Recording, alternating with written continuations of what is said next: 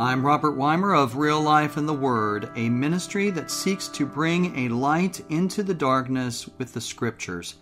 To learn more about me, the show, past shows, and how you can support the ministry, you can go to robertwimer.com. That's R O B E R T W I M E R.com. Now, let's deep dive into the Word of God.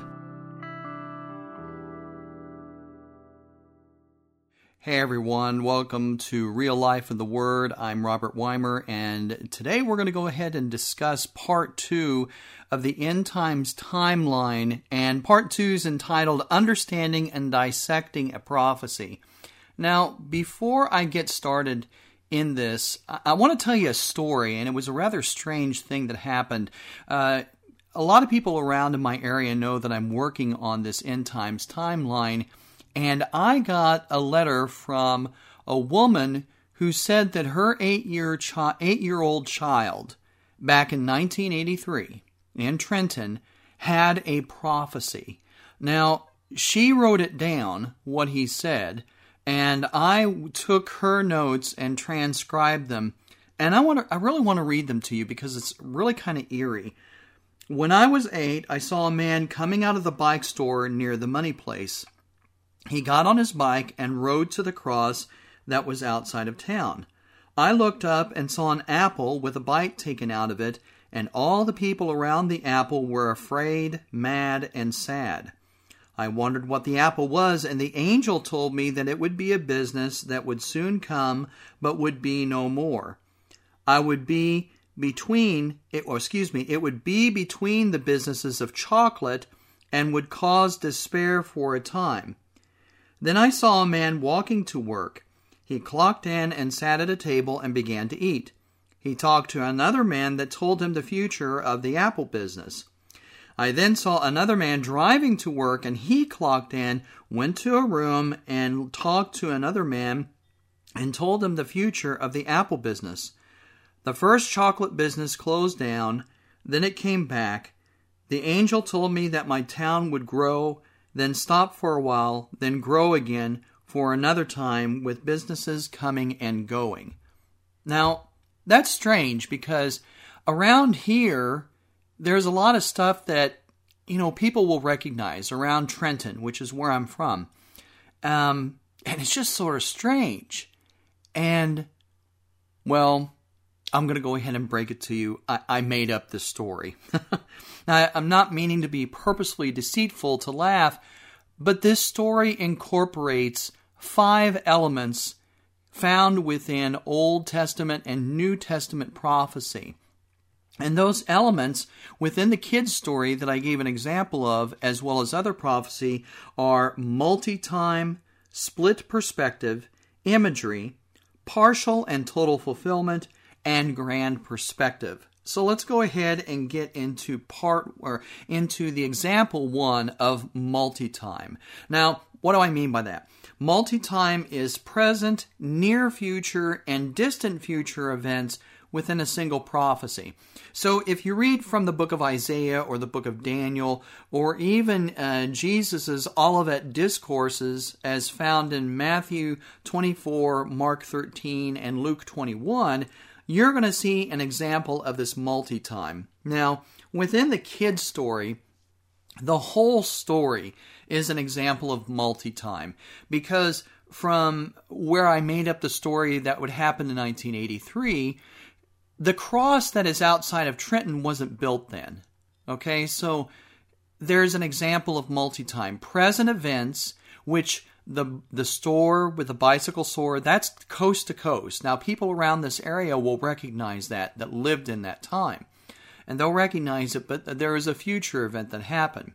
But within the Bible, we have to look only at the Olivet Discourse. And this is a very key thing.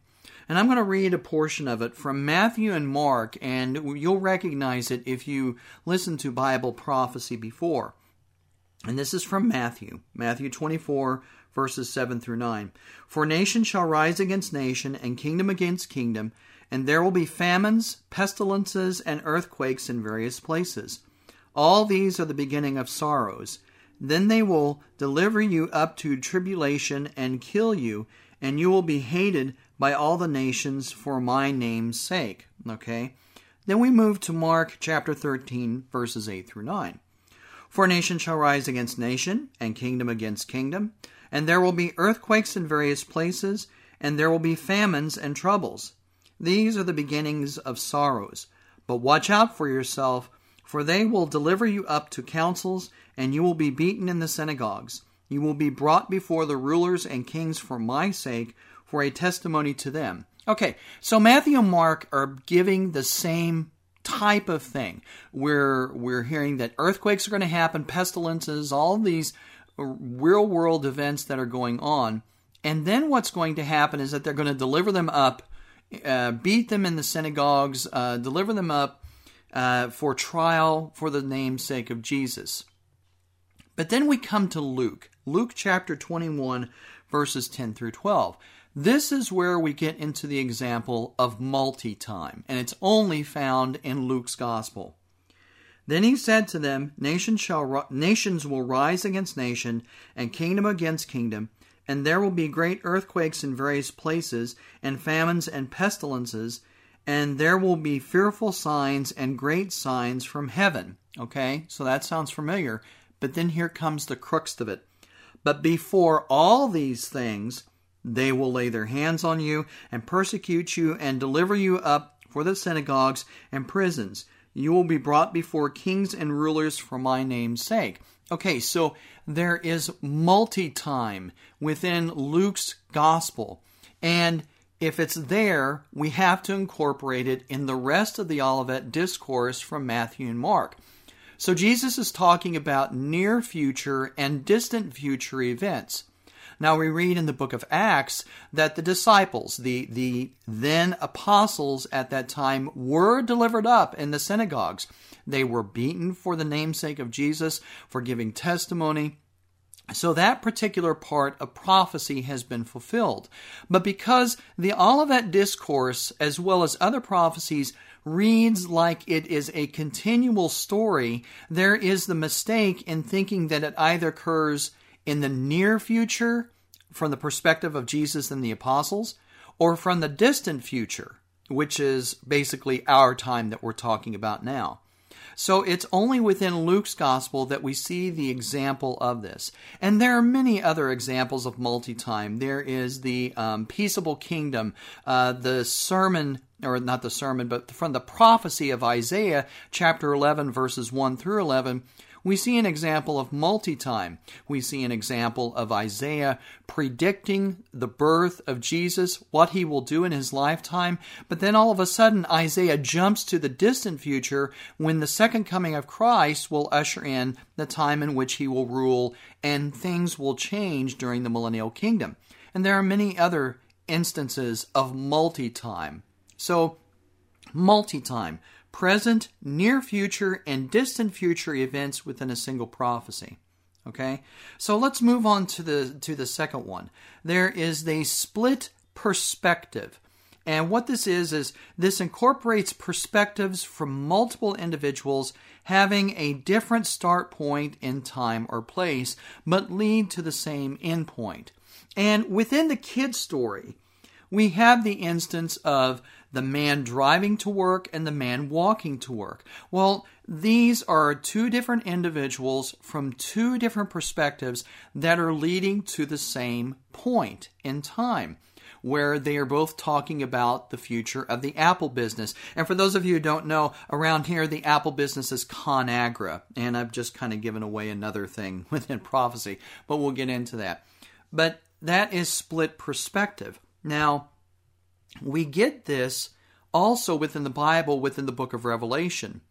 And we have split perspectives going on with regard to the beast. Okay, so I'm reading out of Revelation chapter 11, verses 2 through 3 and verses 7 through 8. But leave out the court which is outside the temple, and do not measure it, for it has been given to the Gentiles, and they will tread the holy city underfoot for forty two months and I will give them power to my two witnesses. Okay, so this is the two witnesses portion of Revelation that many may be familiar with. I will give power to my two witnesses, and they will prophesy 1,260 days, clothed in sackcloth. When they finish their testimony, the beast that ascends out of the bottomless pit will make war against them, overcome them, and kill them. And their dead bodies will lie in the street of the great city, which spiritually is called Sodom and Egypt, where also our Lord was crucified. Okay, so this is this instance is occurring in Revelation chapter 11. But if we go over a couple of chapters to Revelation 13, and many will recognize this from movies that quote this chapter quite a bit, then I stood on the sand of the sea, and I saw a beast rising up out of the sea, having seven heads and ten horns, and on the horns ten crowns, and on his heads a blasphemous name. And you can read throughout the rest of 13, it's describing the beast, the false prophet, what will happen then. But this is a split perspective example because if we if we take into consideration how we read things, we usually start with point A and point B, and nine times out of ten within books and within movies, it is a very linear approach to time. It has a beginning, it has an end. If you read about it or watch it early, it means that it occurred early and later on occurred later on. But not in this instance, not within prophecy within the Old and New Testament. In the example of Revelation, we read that the beast kills the two witnesses in Revelation 11, but we also get an idea in Revelation 13, if we don't understand split perspective, of a different beast. Okay? But it's not, it's the same beast. Revelation 13 simply goes back before Revelation chapter 11 events and says, I saw a beast rising out of the sea. So there's split perspective going on. And it is repletely used, if that can even be a phrase, throughout the Old and New Testament. There is a lot of split perspective and it can cause confusion. Okay, moving on to imagery, and this is probably the big thing that sets a lot of people off against looking at prophecy, reading prophecy, is the weird and funky usage of imagery. But imagery is cultural and individual specific imagery which is explained if not otherwise used. Okay, so going back to the kid story, we re, we remember that instance where I looked up and saw an apple with a bite taken out of it, and the people around the apple were afraid, mad, and sad. Okay, ConAgra is a food processing manufacturing plant that within their logo has an apple with a bite taken out of it. Okay? So that is specific imagery. People who live in Trenton will recognize that bit of imagery if they have been past ConAgra. They will recognize that, oh, we must be talking about ConAgra. But people outside of Trenton will not recognize that imagery because it is specific to the culture, to the geography of that region. Okay? And then we get an instance within the kid story the angel told him what it was because in 1983 the kid wouldn't have known it, so the angel's explaining it. And that's the thing that is happening within the Bible. If imagery is used for the or given to the prophets, imagery that is unfamiliar, God himself or an angel will give explanation. And so we go back to the book of Daniel, chapter 7, verses 2 through 4, and then the explanation within verses 15 through 18. So I'll run these together. Daniel spoke, saying, I saw in my vision by night, and behold, the four winds of heaven were stirring up the great sea. And four great beasts came up from the sea, each different from the other. The first was like a lion and had eagle's wings. I watched till its wings were plucked off and it was lifted up from the earth and made to stand on two feet like a man. And a man's heart was given to it. Okay? That's weird, weird, messed up imagery there, right there. And see, Daniel was a praying man. Daniel was very highly revered. You you read in uh, chapters seven through twelve, um, the angel Gabriel is saying that Daniel is highly revered for being dedicated to the Lord, for prayer, and all of that. But Daniel didn't understand. He didn't understand. So we read in verses 15 through 18. I, Daniel, was grieved in my spirit within my body, and the visions of my head troubled me. I came near to one of those who stood by and asked him the truth of all this. So he didn't understand what he said. He, he's coming up to the angels. He's coming up and saying, Hey, what does all this mean? So he told me and made known to me the interpretation of these things. Those great beasts, which are four, are four kings which arise out of the earth. But the saints of the Most High shall receive the kingdom and possess the kingdom forever and ever, forever and ever. Okay, so it's explained, and, and I'm making a sniblet of this area, of this chapter, just to give you an example of the imagery being explained when it's not used again. So, if you read in the Bible, in later prophecies, imagery that isn't explained, then you need to go back you need to go back and find out where it is used the first time and the interpretation. But let's skip ahead to the last book, the book of Revelation. And we read in Revelation chapter 1, verses 12 through 13 and 20. Then I, I being John, John who wrote the book, uh, I then I turned to see the voice that spoke to me. And having turned, I saw seven golden lampstands, and in the midst of the seven lampstands, one like the Son of Man, that being Jesus, clothed with a garment down to his feet, and girdled about the chest with a golden band. The mystery of the seven stars. Okay, so John saw seven stars. There was a lot more imagery, and I would encourage you to read that chapter alone. The mystery of the seven stars which you saw in my right hand, and the seven golden lampstands.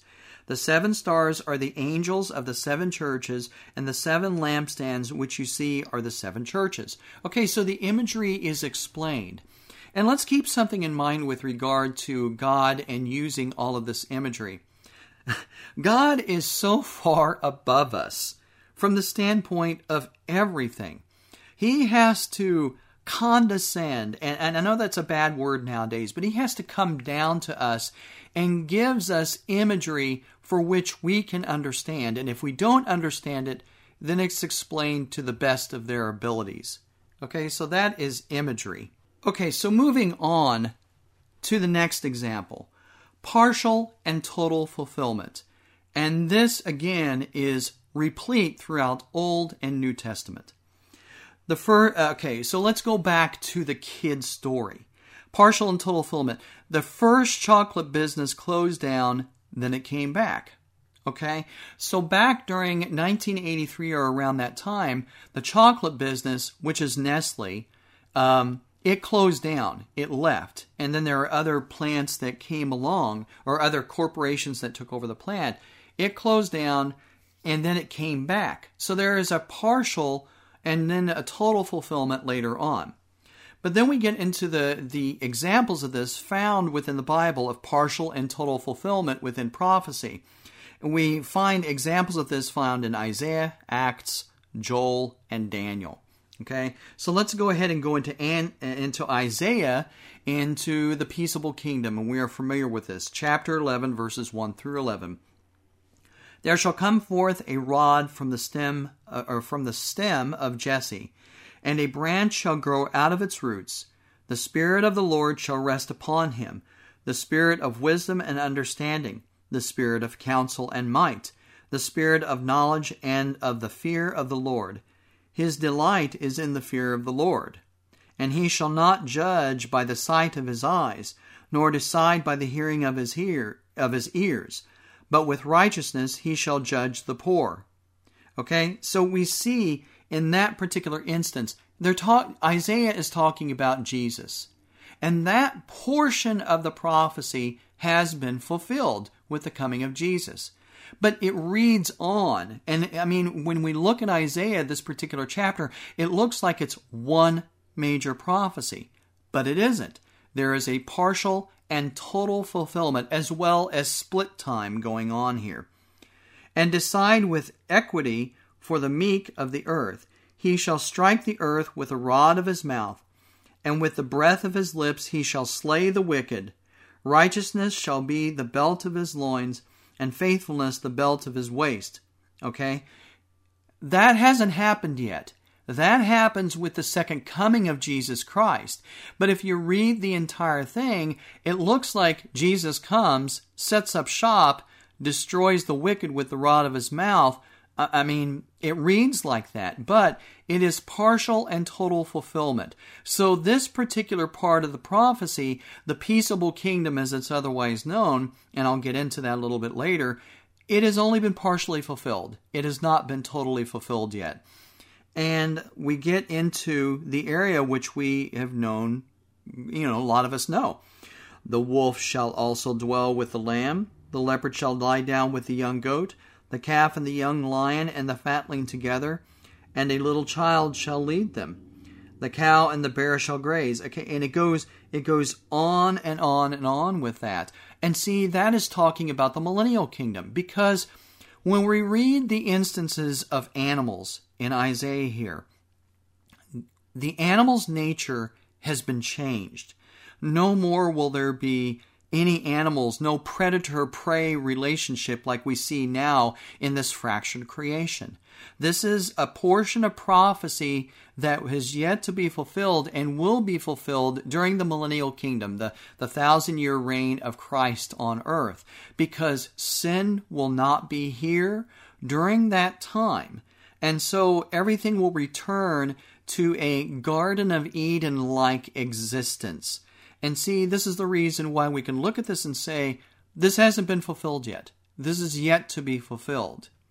And so we read on into the pouring out of the Holy Spirit. Now, this is a familiar passage and is used at Pentecost, um, the, the 50 day period after the resurrection. And we read in Acts chapter 2, verses 1 through 4. And it shall come to pass afterward that I will pour out my spirit on all flesh. Your sons and your daughters shall prophesy, your old man shall dream dreams, your young men shall see visions. And this is coming after people have heard the speaking of tongues by the apostles. So, so Peter is standing up and giving his first sermon after they have been accused of being drunk by some people. He is quoting the prophet Joel. So we see that it has been fulfilled during that time. He is quoting verbatim the prophet Joel. Okay? But that's only partial fulfillment. That particular instance of Joel was fulfilled within Pentecost. But we have another part talking about the rain. And we have to backtrack to Joel chapter 2, verse 23. Be glad then, you children of Zion, and rejoice in the Lord your God, for he has given you the former rain faithfully. Okay, the former rain is referring to the outpouring of the Holy Spirit at Pentecost onto the disciples. The, the former rain faithfully, and I, and I will add, not only just the apostles, but to all of the disciples by the laying on of hands and them receiving the Holy Spirit and speaking in tongues. Um, and he shall cause the rain to come down for you, the former rain and the latter rain in the first month. So there is going to be a second rain that will occur, and it did occur during the early 1900s or late 1800s whenever uh, two Christian women started speaking in tongues. Now, this is a caveat, this is a side note, and I have to say this if we're talking about tongues.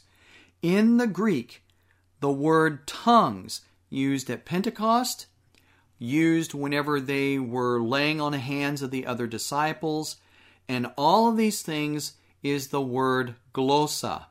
It is not changed.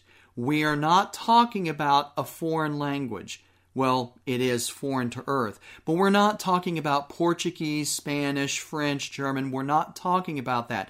We are talking about a different language. And at the time of Pentecost, there were not only multiple languages going on, but also multiple dialects. And during the time at Pentecost, Peter and the other apostles were speaking in tongues, and everyone heard in their own tongues. Everyone heard it at the same time. There wasn't a starting and stopping of the gospel. Hey, I'm going to switch up the Portuguese. Hey, I'm going to switch up to Hebrew. Hey, I'm going to switch up. There wasn't that. It was glossa, a single tongue by which the Holy Spirit enabled those that would have a heart to listen to understand.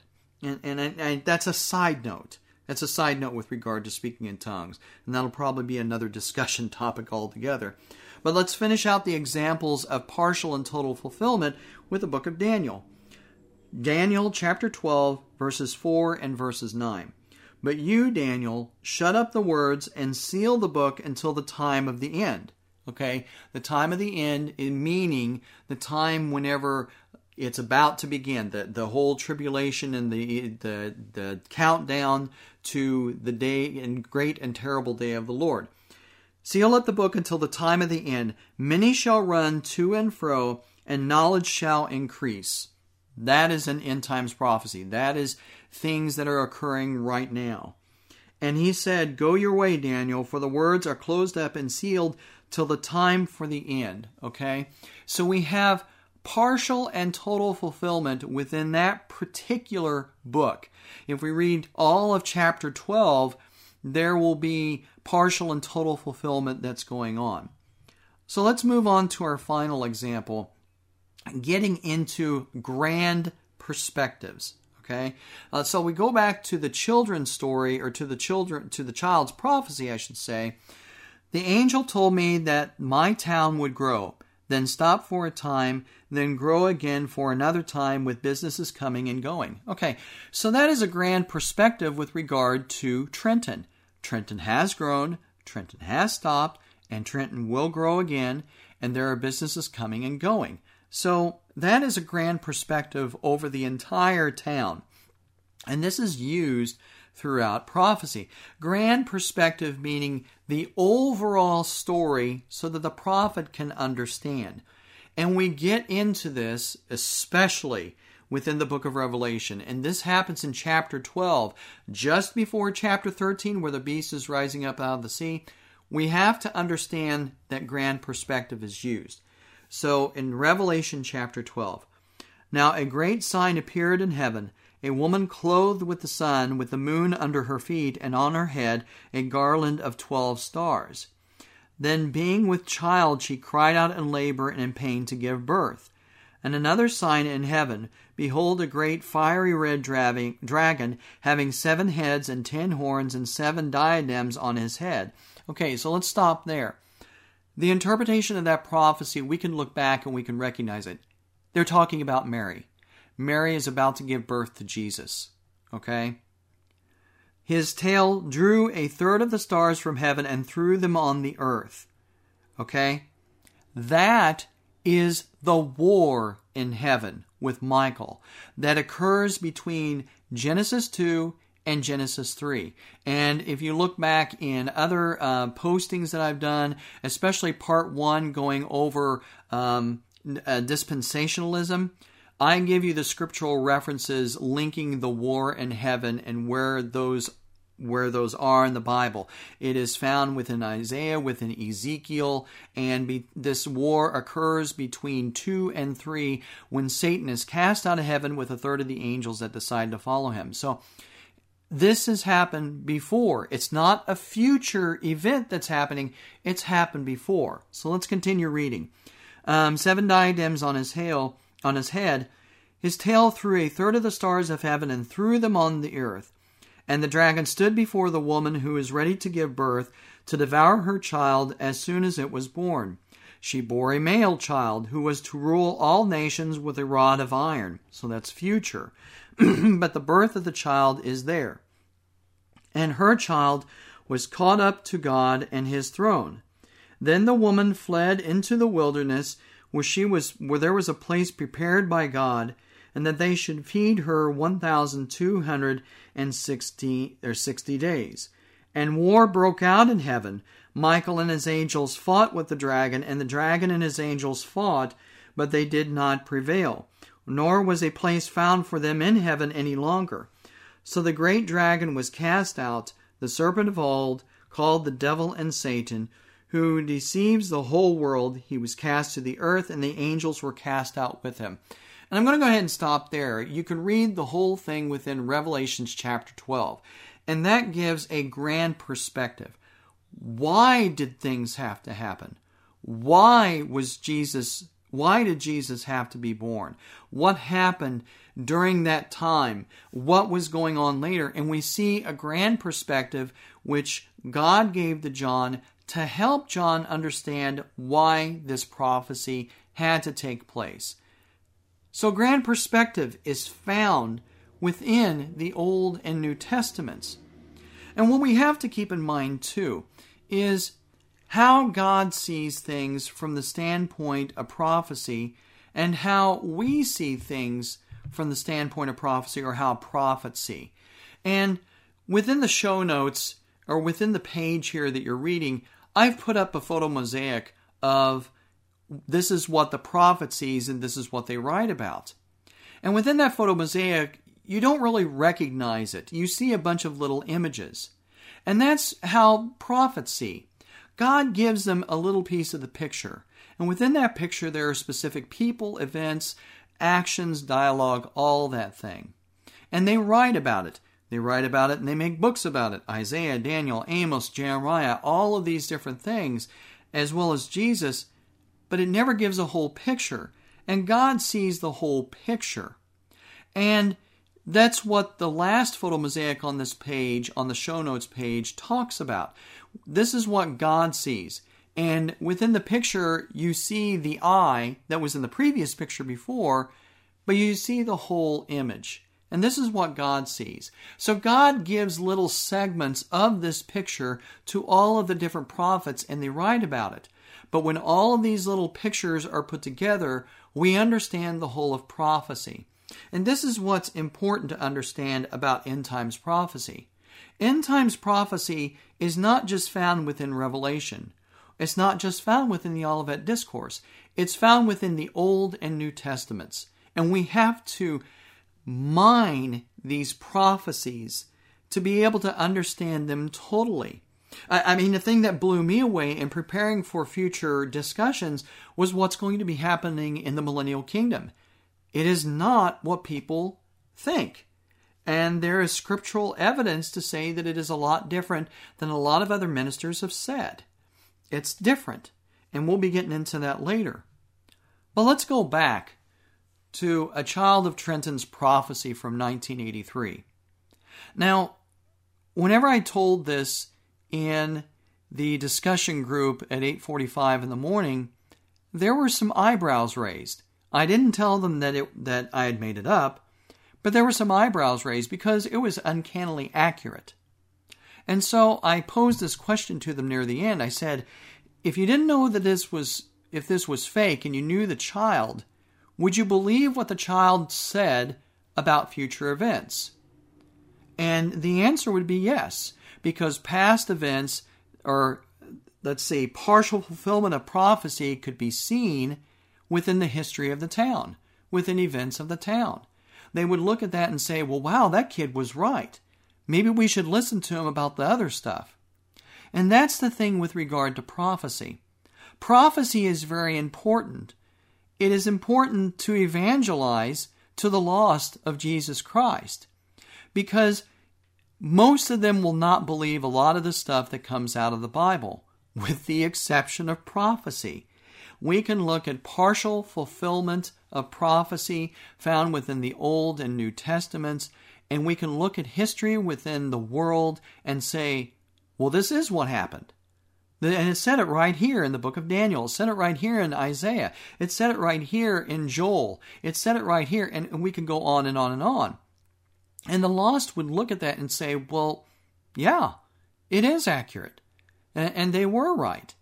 Maybe they're right about the other things. And that is the foot in the door with regard to evangelism. We have to understand prophecy is important, and it has not been all fulfilled. It was not all fulfilled in 70 AD with the destruction of the temple. It was not fulfilled soon after. Prophecy is still going on. End times prophecies are still going on, and ladies and gentlemen, it's ramping up. The signs are there that we are headed towards the tribulation, that seven year period, and it's headed up to where the church will be raptured before that tribulation period. And in later discussions, we're going to be getting into that, into the rapture, into the building of the third temple, into the Antichrist and false prophet, how people will change, what the world will be like during the tribulation time, and signs that point to the countdown coming up. I'm Robert Wimer. This is Real Life in the World. Thanks for stopping by, and God bless you. Thanks for listening, and I hope that you were moved to delve more into God's Word. For past recordings, show notes, links, and scriptural references, as well as other information, you can go to robertwimer.com or any of our social media links, such as SoundCloud. May the Lord bless you and keep you, and for those who are without Jesus, may He knock on your door and may you answer Him. Thank you and good day.